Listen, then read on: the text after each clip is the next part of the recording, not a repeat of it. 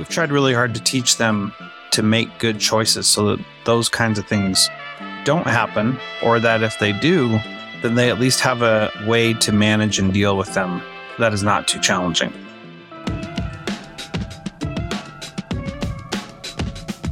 Hi, everyone. This is Ross, your host of Bear Crawl with Dads. So, true confession, I'm completely leveraging this podcast for personal and selfish reasons. You see, not too long ago, I became a dad for the very first time, but with that, an older dad. So the one thing that I know so far is that this bear crawl as a dad is not meant to be done alone. We truly need each other. So may this podcast be that for you. So come along and let's bear crawl together.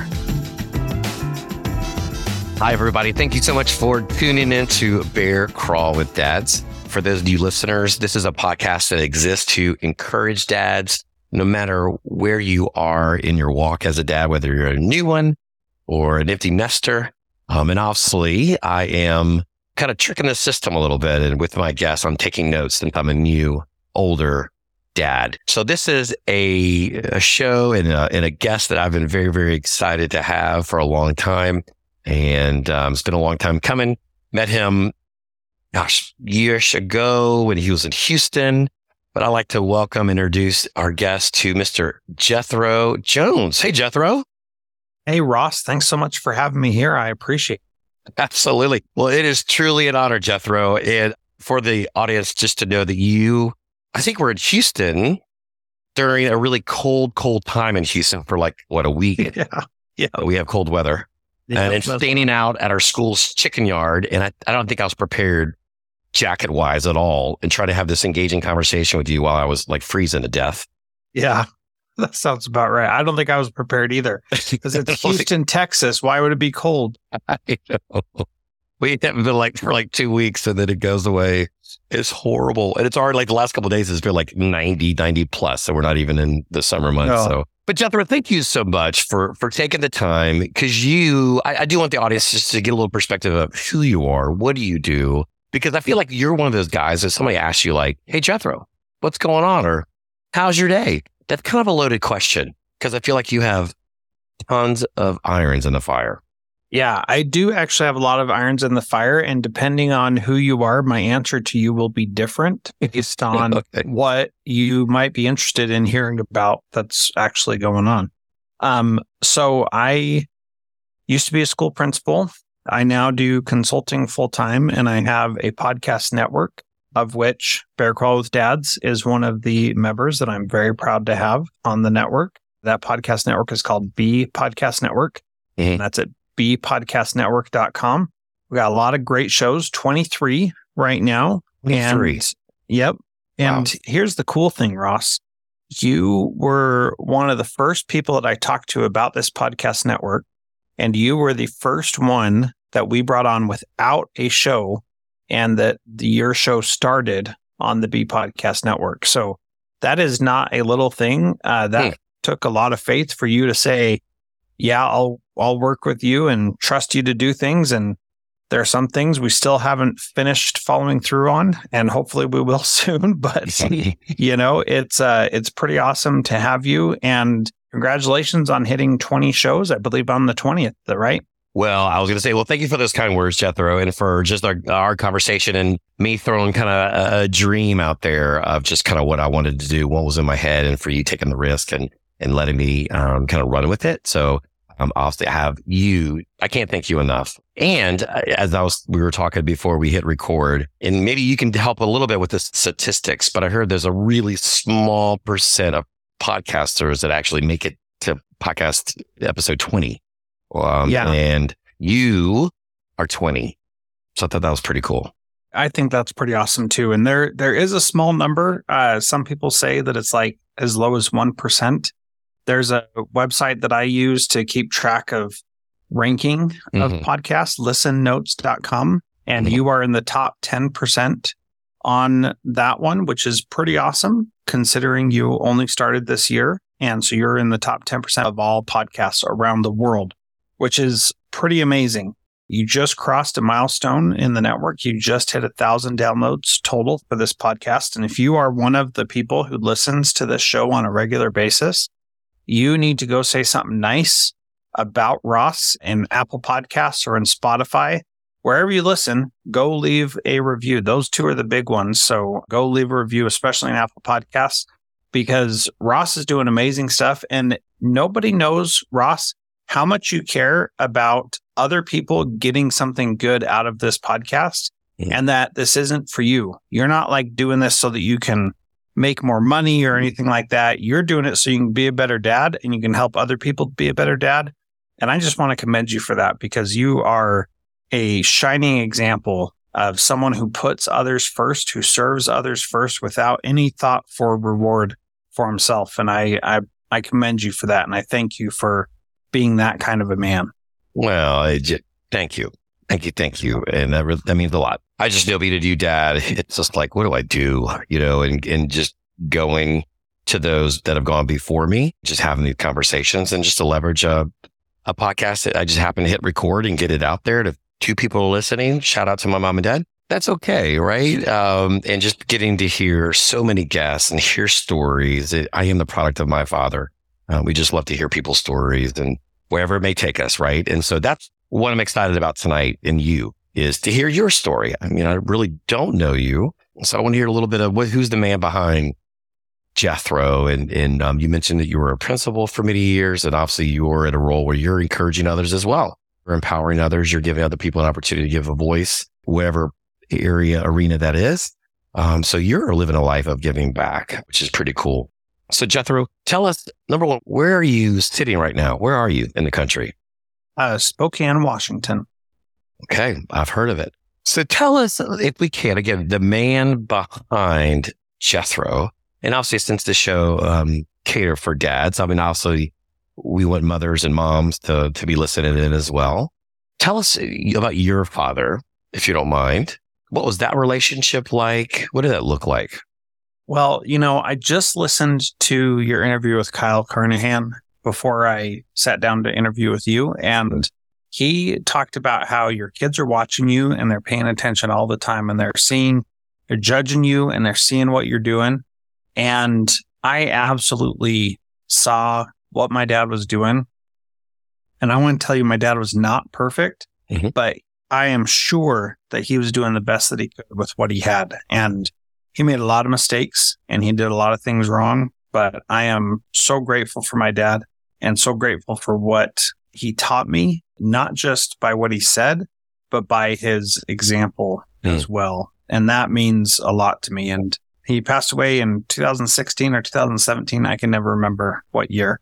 And it was really fascinating to me because we'd had some tumultuous times. I was sad that he was gone, but at the same time, I was so grateful that he was in a better place and that he doesn't have the weaknesses and frailties that he had. I mean, personally, my belief is that we still have those and we have to grow out of them, but he now has the ability to grow out of them in a way that is that's pretty powerful. So I'm grateful for that.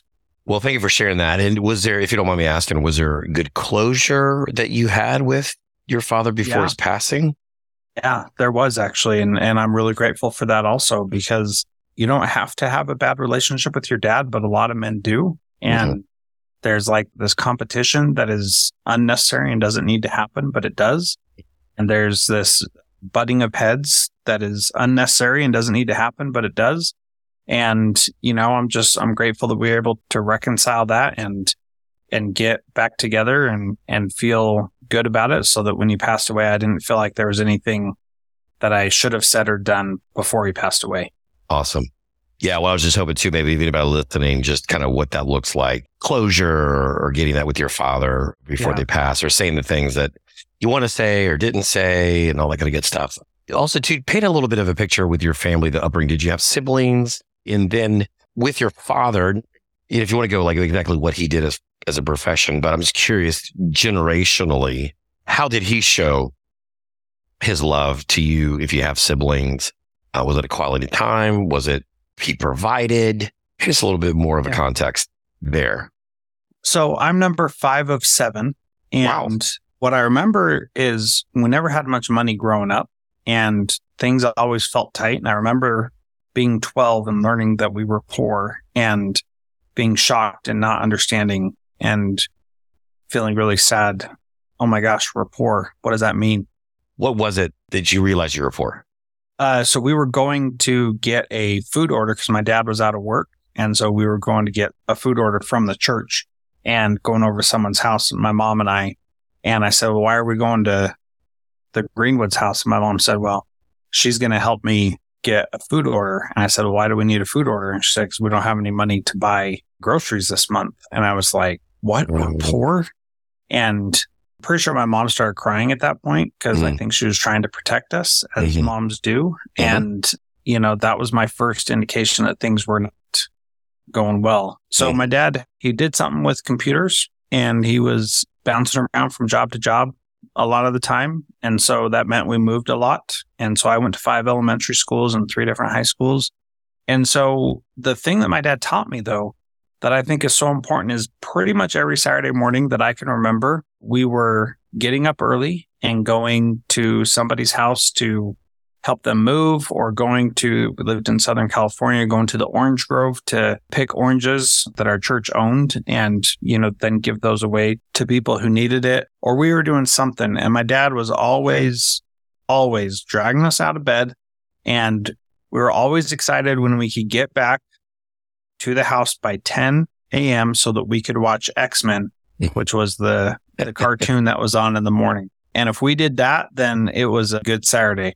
And I don't think we did that as often as I would have liked. What a testimony, though, like even with your, sounds like with your family struggles financially growing up, and I'm sure as a 12-year-old, when you're in middle school, which is, like I've said on a lot of shows, it's the middle seat on the plane. Nobody wants it. Yeah. You become really self-aware for that all to kind of come together, maybe to realize we're poor.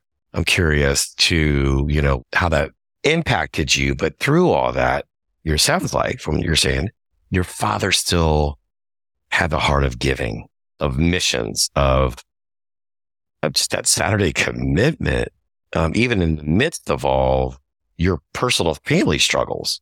For sure. I'm very grateful for that because that's made it possible for me to feel like I can step in and help others when I need to.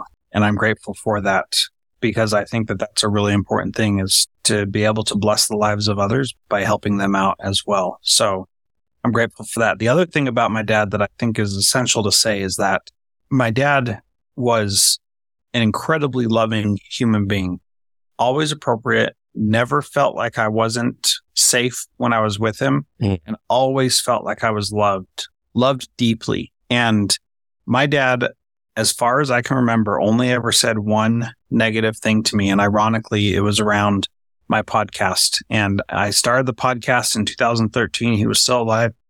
And I was excited. My dad was a bit ahead of his time, had a radio show. If his brain were more with it over the last 20 years, he would have definitely been all about podcasting. It would have built a huge following because he was very good with words and good with talking and communicating ideas. And so he listened to my podcast and he said, Jethro, I tried listening to your podcast, but it was just so boring.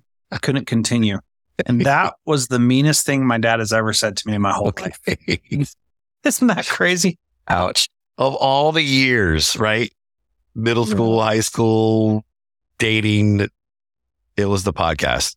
And that was the only thing that I ever felt like he didn't think I was the best at it. Like my dad always made me feel like I was the best at anything that I tried or attempted, even though that was very much not true. He made me feel like I could do anything and filled me with such confidence and ability that I still feel like I can do that. I don't care what it is. And I credit that to my dad always pumping me up and making me feel like I can do it. And I just think that is so important. Well, and that's huge too, you know, being that you were number 5, right, with 7 children and to be able to, I'm assuming too, and that we don't have to go down this rabbit trail, but just with your other siblings that they felt the same way.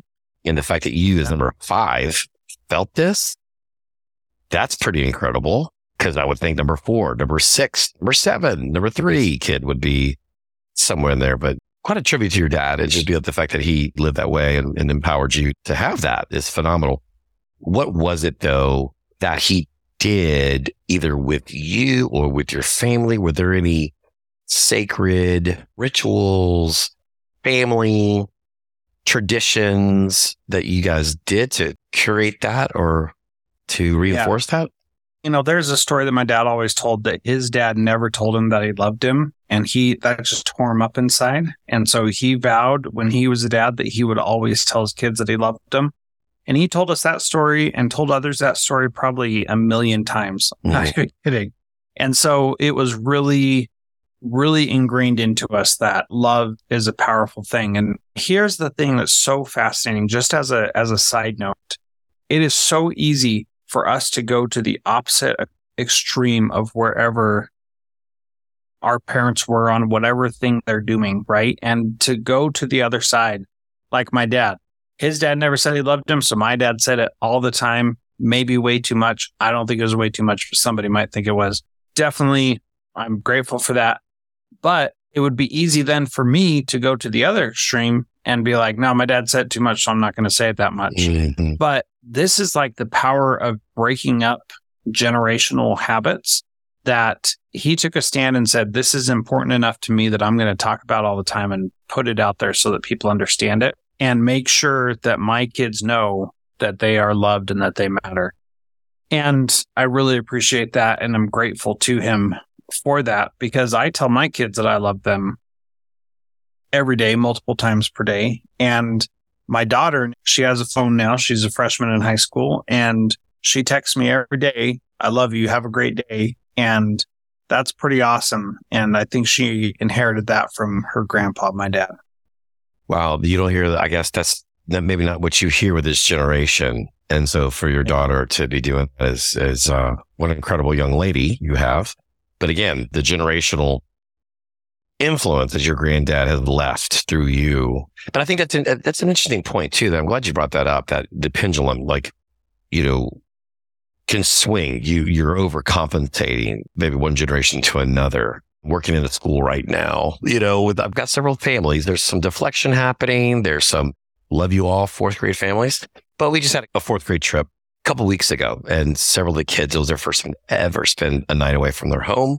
Some didn't go on the trip because they had never spent one night away from home. Mm-hmm. And so I think there's a lot in that, but it's like, is that because of COVID, to be fair?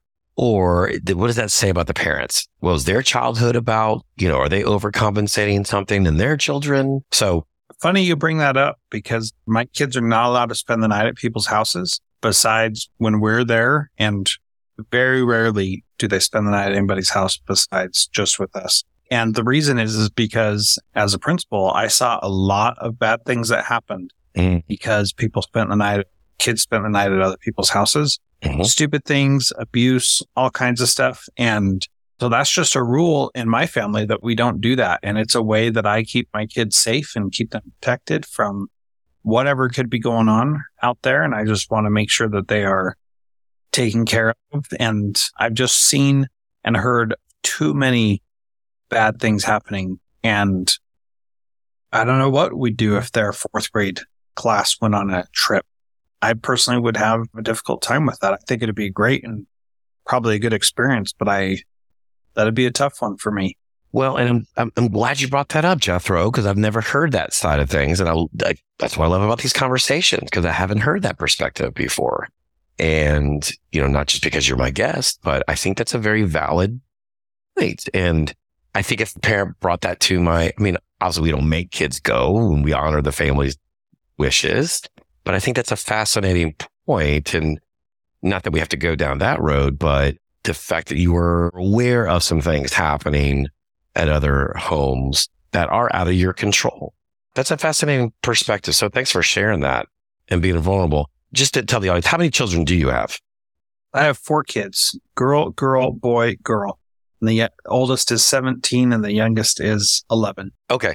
And then, so with that, and again, we don't have to harp on the spend night, but obviously when they turn 18 and whether they go to college or move out the house, that would be, of course, right, the first time that they would spend the night away from home. Is that kind of how it's set up? No, not set up like that. Like, you know, if there's, like, they go on to girls' camp, the girls do. The son, he goes to camps as well in the summer. And they do those kinds of things. But we do talk a lot about that stuff when they do that, because it's easy to get into trouble and do stupid things. But the thing is like, we've tried really hard to teach them to make good choices so that those kinds of things don't happen, or that if they do, then they at least have a way to manage and deal with them that is not too challenging. No, that's awesome to hear that. Thank you. So with that too, as far as with the children, has there been any, I'm just wondering too, when it comes to, again, those middle school years and the peer pressure, has there been any tension there, but everybody's doing it? Yeah, there has been. And there's been, I tell them bluntly, like, look, it's not happening, not because I don't trust you or I don't trust that other kid or their parents or anything like that.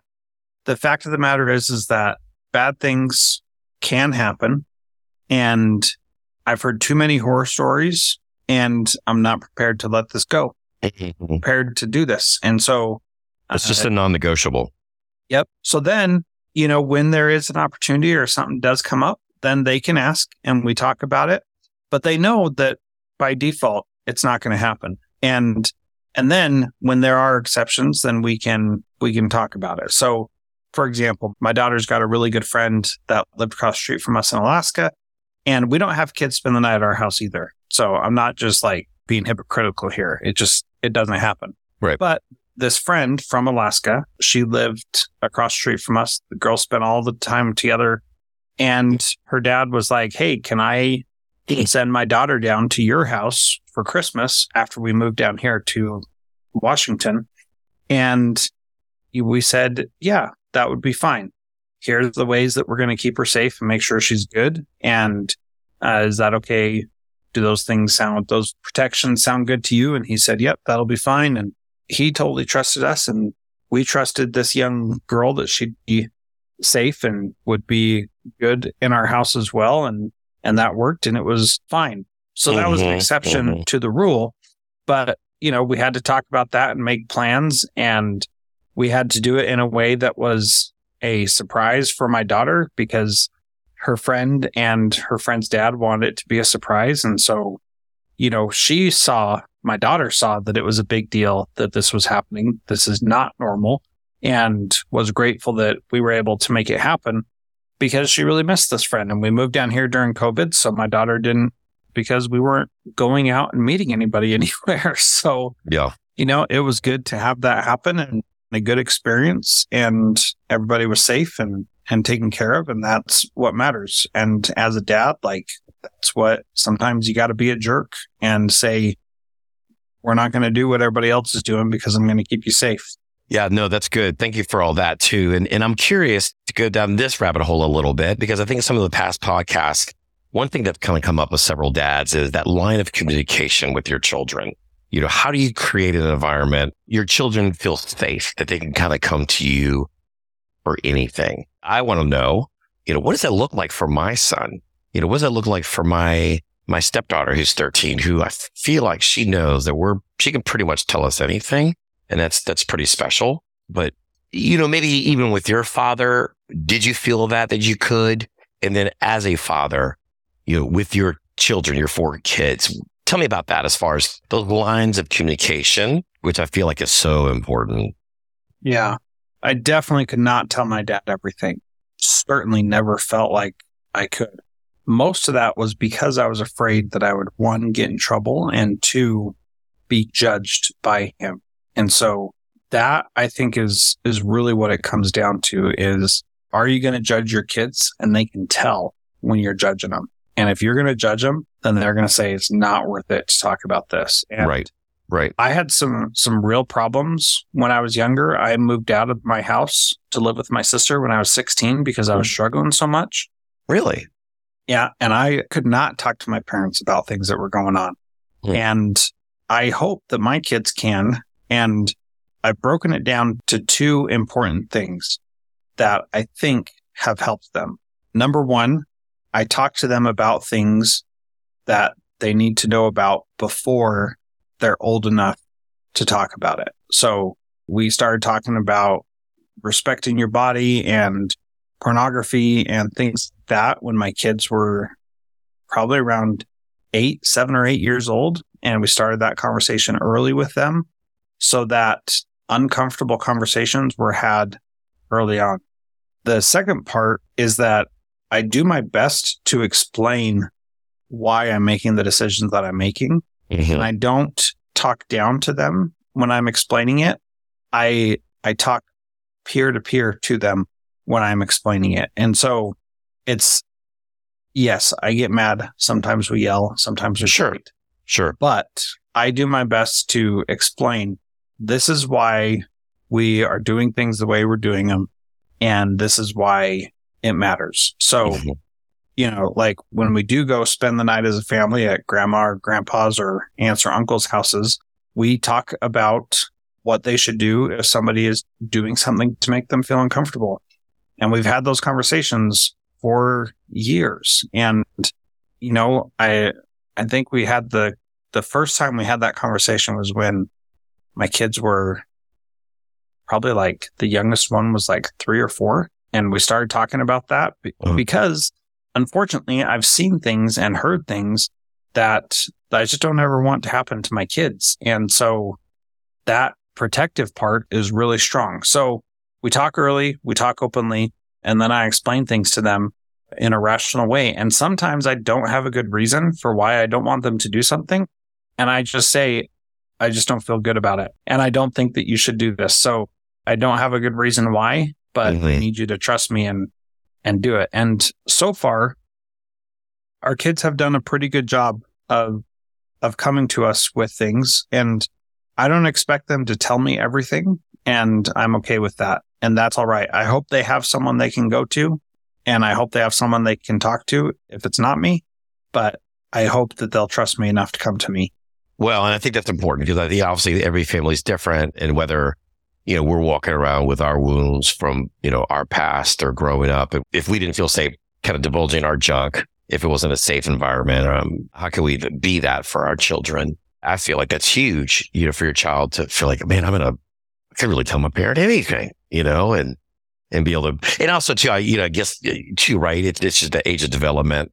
What's age appropriate to go from that concrete mindset to more of an abstract mindset where you can then talk to your children and more about like, what do you think you should do? What do you think about that? Versus mm-hmm. a hard line. No, obviously for my 2-year-old, you're running across the street. No brainer. I'm trying to keep you alive. Versus when I worked in middle school, I could start to have some of those conversations with some of my 7th and 8th graders in a little bit. And I would say you can have those conversations way earlier than you think, and that you can explain to your 2-year-old why they should not be running across the street in a rational, clear way, and they can understand it without scaring them to death. Like, right. Yes, you could get hit by a car, but more importantly, you're developing a habit of not looking both ways. You need to look both ways. It's fine to run across the street, but you need to know what's coming. And so it's not just about don't run across the street. It's about understanding the context of the decisions that you're making and helping kids start processing that, because they're not good at it. And it takes practice and it takes brain development for that to happen. But you can help them be ready for it a little bit earlier. Gotcha. That's good. Jethro, I do want to give something else you said earlier. I want to kind of just jump back to that real quickly. Your dad with you felt loved, you felt known. There's nothing you could do wrong. So if I may, you receive words of affirmation. You receive from your father. It sounds like maybe a blessing, or you have what it takes, Jethro. I see value in you. With your children specifically, and or when you were working as a principal, words of affirmation, words of blessing, you know, kids need that from their parents. They need to know that we're seen, we're valued in their eyes. And if we don't receive that, we're kind of just, I feel like just filling that hole with all these things that could be really destructive. So give me your thoughts on that, on words of affirmation, whether you get it or you don't. Have you seen that? Yeah, this is one of those things that I think is just so vital to our life. I personally believe that every single person on the earth is a child of God. And so in my work with my own kids, with the kids that I worked with in schools, that is how I saw them. I also believe that kids have the potential to become like God in their characteristics and who they are, and that we all should strive to be like Jesus Christ, and that we can do that. And if we see people how God sees them, then we see them with that potential of who they can become. And I strove hard every single day to see and acknowledge kids for who they could become, not who they were in the moment. And as a parent, oh my goodness, that is so difficult and frustrating when your kids are doing things that you know they know better than, but they're still doing it. It's very frustrating because you feel like you've taught them better and they should know better. And yet they're still kids and they still make mistakes. And it's tough to watch, but it's real. And so you still need to see them as what they can become, not as what they currently are. So another interesting point that you brought up, a little nugget. For you as a father, you know, this is also for me too. When do you step in? When do you step back? Like, okay, I know this is going to get ugly. You know, I see where my kid or my student is going to make a really bad decision, but they're going to have to learn. When do you jump in? When do you not? Or have you jumped in too soon? I definitely have many times jumped in too soon. And the reality is you just got to do the best you can with what you got. Okay. And, you know, sometimes you're going to, and sometimes you're not. I definitely err on the side of jumping in too late. And my wife is much more the jumping in too soon.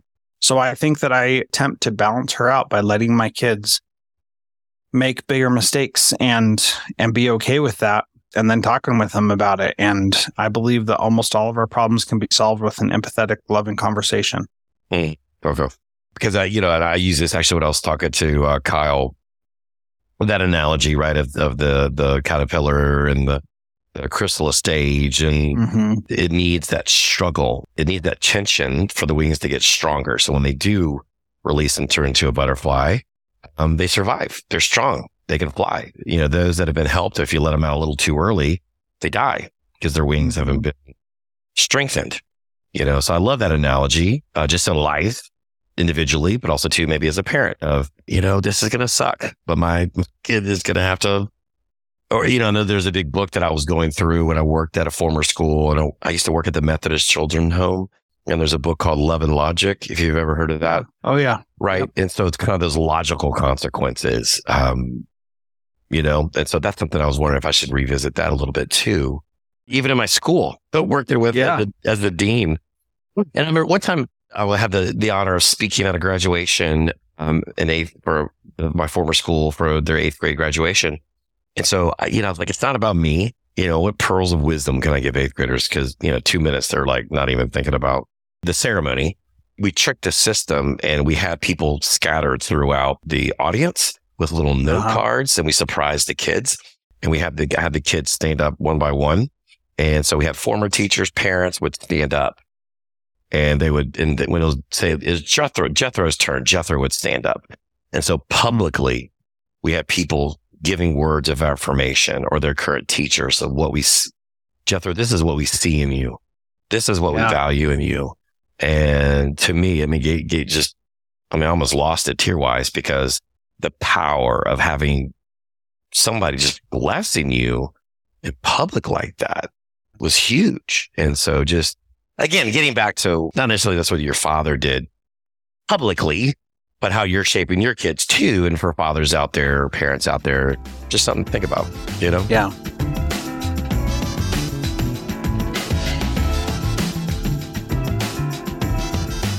So Jethro, let's zoom in on you a little bit in your role as a father of four. And again, maybe through your story, it could be a word of encouragement to me and to the listeners out there. But what has been your greatest challenge as a dad? Definitely mastering myself. That is for sure. I see so many weaknesses and so many of my own mistakes, especially when I see that in my kids. That is especially difficult. So there's a scripture that I love that I want to share with you, and it gives me inspiration to be a dad. Yeah. And it goes like this. If all men had been and were and ever would be likened to Moroni, behold, the very powers of hell would have been shaken forever. Yea, the devil would never have power over the hearts of the children of men. And I think about that as it relates to being a dad and thinking, man, if I could be like that so that the very powers of hell would be shaken forever, that would be incredible. And if I could find a way for the devil to not have power over the hearts of my children, that would be amazing. That's what I want to be as a father. That's what I want to do to help my kids so that they can withstand their weaknesses, because they have them too, and so that they can be strong enough to overcome that. Do you share that with them? You know, I try to, and read that scripture together and talk to some about it, but are they hearing me? I don't know. You know, seeds are planted, right? You know how they're going to water and grow. I guess that's the prayer, right? You're making the investment now. What on a side note too, what do you do? Like, are there any traditions or rituals that you, Jethro, as a dad, do with your children? So when the kids turn 8, they get baptized, and they choose this. So that's not something that we say. They're not allowed to do it before they turn 8. But once they're 8, they're old enough to make that decision. Mm-hmm. And then when they're 12, they go on a 12-year-old trip with me. And then our first one hasn't done it yet, but when she graduates high school, then we want to go on a senior trip with my wife, myself, and the graduating senior. And ideally, that would be great if we could go out of the country. That would be a lot of fun, but we'll see where we're at when that time comes. So it is an intentional trip just with that one specific child. That's right. Yep. Okay. And is there any, again, I'm curious for my selfish reason, is there any kind of objective with that trip? Do y'all read a book together? Do you have any specific conversations, or is it just quality time? It is quality time. I feel like those other conversations we need to have all throughout life. And so, you know, I know that there could be some other things tied in with it, and we just haven't done that. But really, it's about quality time, going to a place that the kid wants to go to, not to a place that I want to go to. Although I got to say, my youngest kid, she knocked it out of the park. She wants to go to a college football game and an NFL football game. And I'm like, yes, please. You are the best. I mean, I don't have favorites, but you might be kind of my favorite child. Yeah. Can you put that on the record, Jethro? This will be tapes. Yep. No kidding. Yeah. If we are rating by what we do for a 12-year-old trip, she is the winner. That is. Oh my gosh. She killed it. That's amazing. Yeah. That's really cool. Good for her. I love that. And I love hearing you with my past, just with my guests. Just, I love asking that question, just to the, what do they do? What do they don't do? And I know people are going to be tired of me hearing me say this, but I still remember my vanilla cones from Dairy Queen with my granddad, you know, and my dad, you know, yes, we would have date nights with my dad. So yes, but just something about that quality one-on-one time is just powerful. So that's neat. As far as with that goes to, you know, in your role, but what would you tell Jethro if you could go back? Okay. So Rich Christensen, he does this thing called Legado Family, and it is about having a mission and vision for your family, establishing values, and then doing things with your kids to get them to achieve certain things and go through these rituals and experiences to help them really be amazing. And so, for example, with his kids, they all built a $1 million business when they were in high school, and then sold it and gave all the money to charity. And that was one of the things that he wanted to instill in his kids. One, that they could create something, and two, that they could walk away from it and give it away. And I think that's amazing. They go spend time serving others when they're 18. They give away their life in the service of others, which is really powerful also. There's a bunch of other things that they do. And I read one of his books years ago. I really liked it and had no idea that he was doing all this stuff. at the same time. And it's really quite powerful. So legadofamily.com, Legado family.com. And you're referencing that just, A, because it's incredible, but also, two, something that you've kind of modeled? I wish. No, I just learned about what he's doing with that, like last month, I should say. He was on a podcast, and I just think it's very cool. So I wish that I had the foresight and planning that he did to put that all together, but I certainly did not. So it's one of those wishes that I have that I wish I could have gone back and done. Well, and okay, so and I'm definitely going to put that in the show notes for our listeners. Go check that out. I'm going to go check that out. I'm going to go see what that's all about, you know, see what we can do. But that's awesome. Thank you for referencing that. But what would you go back and tell yourself as a new dad? What you know now? You know? I think the thing that I would tell myself is stop worrying about it and just love your kids and be there for them. And that's all they want. That's all they need. Mm-hmm. So that's it. That's good. And, you know, too, I don't know what you're feeling like now, Jethro, but, you know, every dad, too, that I've gotten to visit with are just like, Ross, blink, you know, you're holding them, nursing them, whatever like that. Then boom, they're getting their driver's license. You know, it just goes by crazy fast, you know, and just try to really be present, be in the moment. So I think that's something I've been trying to do. Just be more mindful of that. So good words. What? Because I want to hear about too, and not to rabbit trail too, Jethro, but you know, tapping into, you're working with teachers, you're working with principals, people who are in. They are in the trenches, and not. We're not going to go down political thoughts and what's happening in the schools. But I guess I'm trying to say too, if you want to go there a little bit, what you're seeing, what you're hearing, and how that, if there's any kind of correlation with what's going back to the family, back to the home. You know, is our civilization at the brink because of the breakdown of the family unit? But what I think are some of the biggest challenges facing dads today? Yes, the destruction of the family, I think, is definitely a problem, and definitely something that has been going on for a long time. And there are sinister forces at play, in my belief, that are trying to accelerate that timetable. And I am not kidding when I say this, that I have been in meetings with school employees who have said, it would be better if we were just a boarding school and we had the kids with us all the time. That type of a mentality, of an approach, is corrosive and evil in my mind. So I have a different stance. I believe that education is the responsibility of the parents, and that we, as the state or the private school or whatever, we step in to help where parents request our help. But it's still their responsibility, and our role is only to assist. It is never to take it over. It is never for us to be the primary focus. And so that's why the thing that I'm starting now is this thing to help men be like Moroni in that scripture that I read.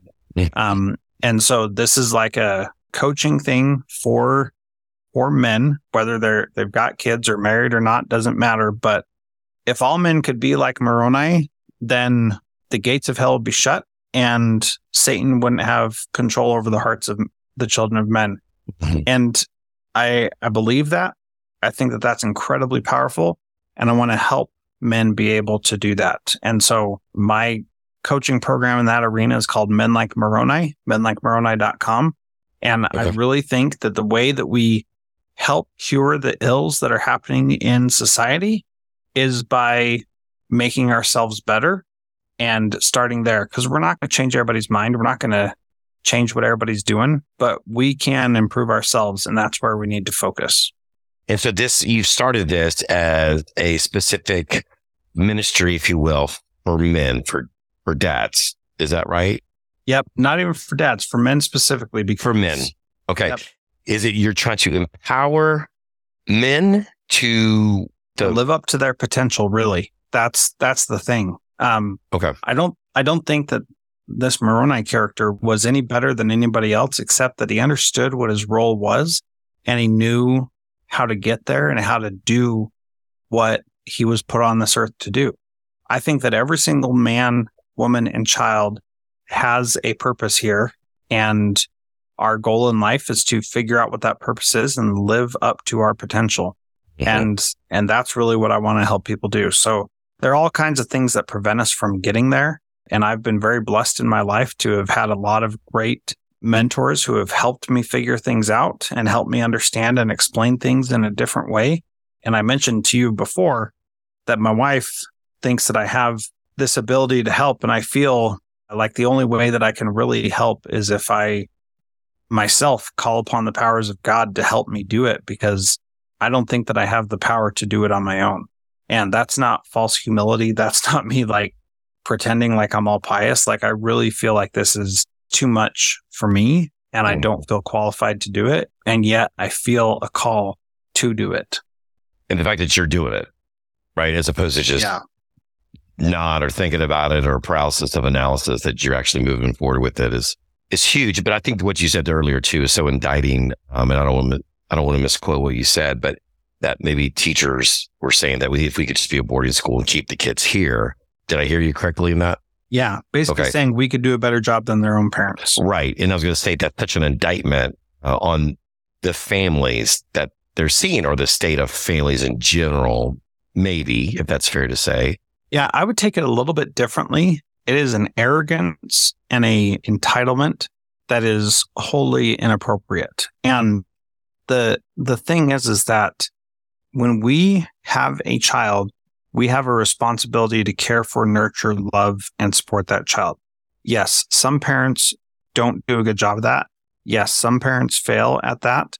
And sometimes there are serious situations where it is better for the child to be taken away from the parents. But that is by far the minority and not the majority. And this off-the-cuff, no big deal kind of a response from educators, I think is just an indictment of them and where we have put our emphasis in the wrong place, that we really should be supporting and helping families do a better job and have the support and resources they need to raise their kids effectively, but for them to do it and to help them when they're struggling with it, because it's not easy. That is an interesting take too, but I think so much of what I'm seeing, obviously working in a school, so much of what we see in the hallways or in the classroom with behavior to some degree is all just systemic of what's happening at home. And so we're somewhat dealing with the aftermath or picking up the pieces of generally home life, right? And even if I can go to the church side of things, there's almost families are just, there's a mindset of, you teach them about scripture, church. You teach them about this. Well, what are you doing as a family? You know, really, the family should be taking that on. They should. And you're getting lazy and you're just putting all this on to the church to raise the child, to raise the family, as opposed to maybe the father, the husband and the wife together to, hey, we as a family, here's what we believe. Here's why. Let's do studies. Let's blah, blah, blah, blah. Right. And we're going to go to our community of faith for fellowship, to be around like-minded people to support each other. Right. And I think that that is a problem with our society, is that we're moving in that direction. And I don't think that's good for us. And yet that's what we're doing. And it's unfortunate because it doesn't have to be that way.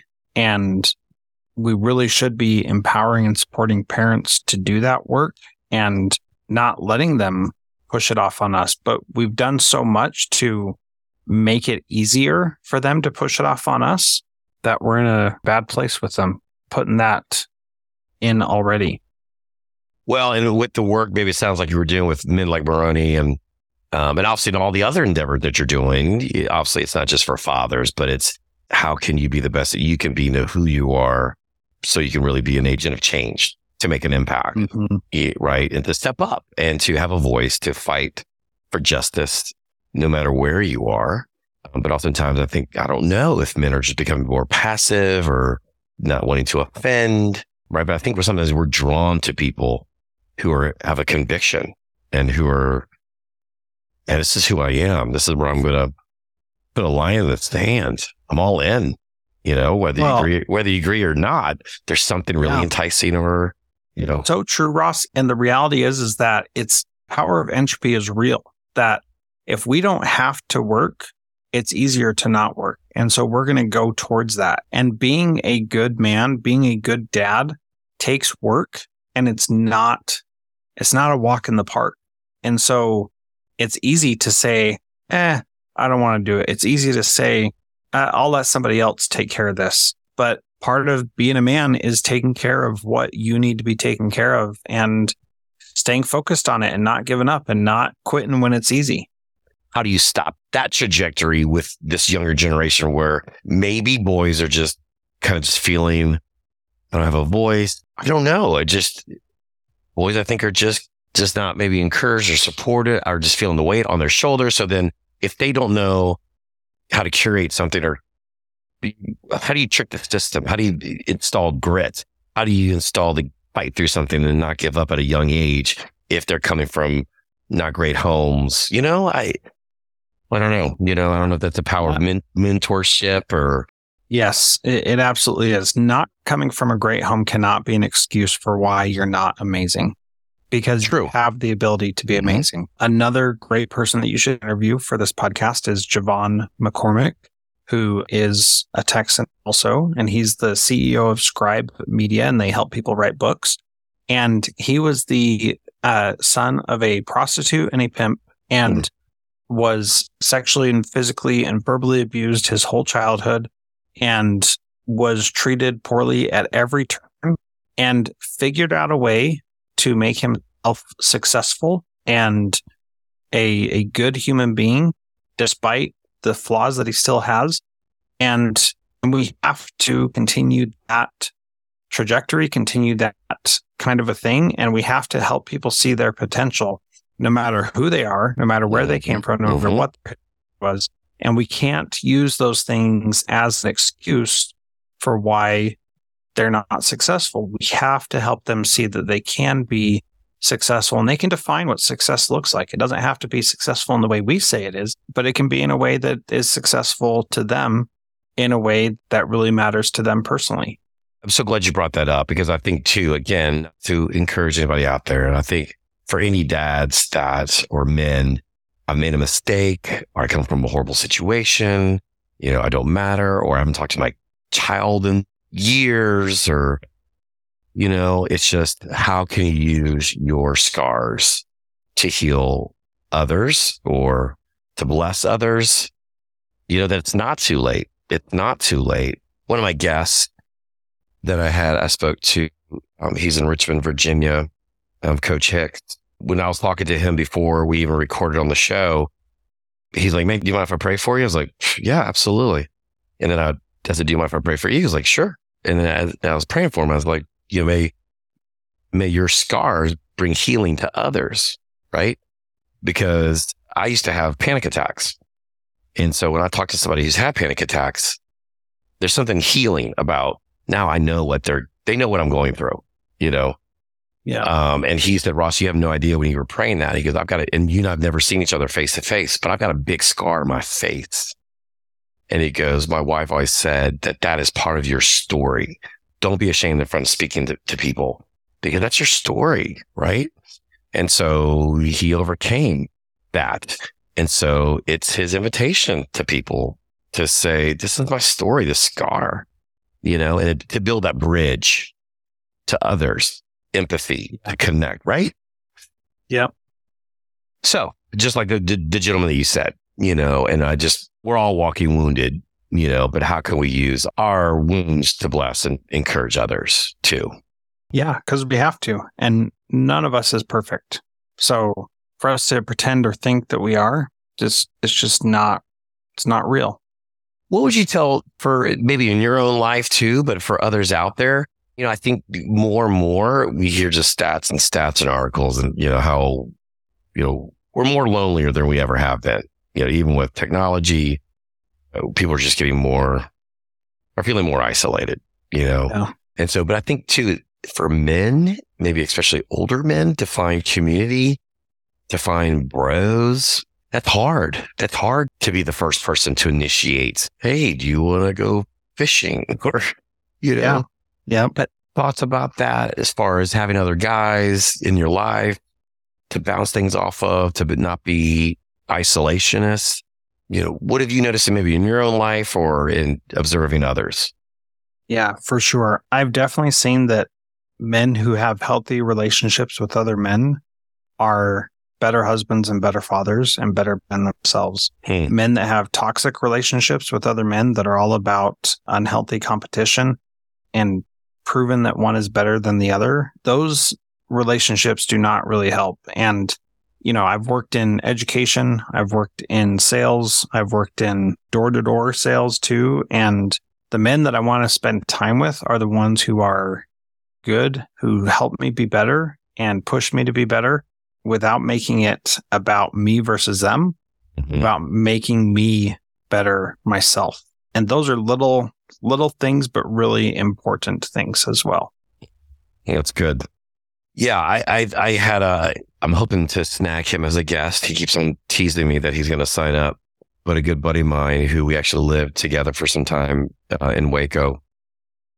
And what I value, I'll always be grateful for him for just being really real with me, with his struggles. But it was really from a place of, hey, Ross, I trust you. And I know I'm not going to be judged. So he would just throw things at me. And I wasn't used to guys being that open and real. And the fact that I was kind of humbled, but he just really shared his junk. But because he did that, it allowed me to kind of loosen the grip, if you will, on some of my, and not just walk around just puking everything out that I'm struggling with. But it broke the walls down to some degree with me. And I don't have to put up this, coming from a very, I was blessed to have a solid family, very faithful in our Christian walk. So but I had to put on a certain facade, I felt like too, right? But to be vulnerable with him, to say, I don't have it all together and I'm struggling with this too. And there was beauty and freedom in that. So Jethro, just as we kind of come to a close, is there something that you wish that I would have asked? Or something that through our conversation that is stirring you, that you would want to share, to the listeners? No, I think you did a great job. I'm so proud of you for what you're doing on this podcast, and I just think that you're doing God's work. And I'm grateful to know you and be associated with you and be able to have a small part in what you're doing, because it really is amazing. And I commend you for it and for your love and generosity with how you do this. It really is just inspiring, because you could have ulterior motives and really you're all about getting better yourself and helping other people get better too. And people may not see that just by listening, but I definitely see it by interacting with you and hearing the things that you're saying. So God bless you for that. Well, thank you, Jethro. And again, that does mean a lot. It's fun. Again, to hear people's stories, and I just love hearing stories, man. I mean, I hate to keep on beating that down, but just to hear where people are coming from and their thoughts and what has shaped them and what molded them. And I mean, obviously, like I said at the beginning of the show, with you in education, something a seed was planted early with you to choose that, and what was it in your family, or what was it? Was there somebody, a teacher that encouraged you or spoke into you, and I think we need to share that. And I think that the people need to hear just your stories. So hopefully this podcast is that, and just to hear from people's hearts, men's hearts, I appreciate that. But you're doing great things, Jethro. And obviously, I think I know your number one calling in ministry and is with your wife and your kids, number one. And so thank you for that. Then again, thank you for how you're pouring into just so many people every day. I know you are working late and hard all the time. So, listeners, we're going to have all of Jethro's social media and websites and all that stuff into the show notes to find out more about him and all the things that he's doing, all the podcasts that he's doing. So please check that out and give him a shout out. So Jethro, I just can't wait to get to share a meal with you sometime in person one of these days, whether it's up in the great state of Washington or if you're ever back down here in the hot, humid Houston. Yeah. Well, if I am, you'll be one that I'm calling. So let's plan on that happening. Absolutely, man. Well, Jethro, it surely has been an honor. Thank you. And just, I can't think again for my 20th guest, Jethro Jones. Absolutely. And as I go off tomorrow and spend 4 days with fifth graders in the Hill Country at Camp Eagle. So blessings for that. Yeah. Good luck. Yes. Hopefully we'll have a conversation after this. Jethro, thank you. Have a great evening, and thanks for your time again. Thank you. My pleasure.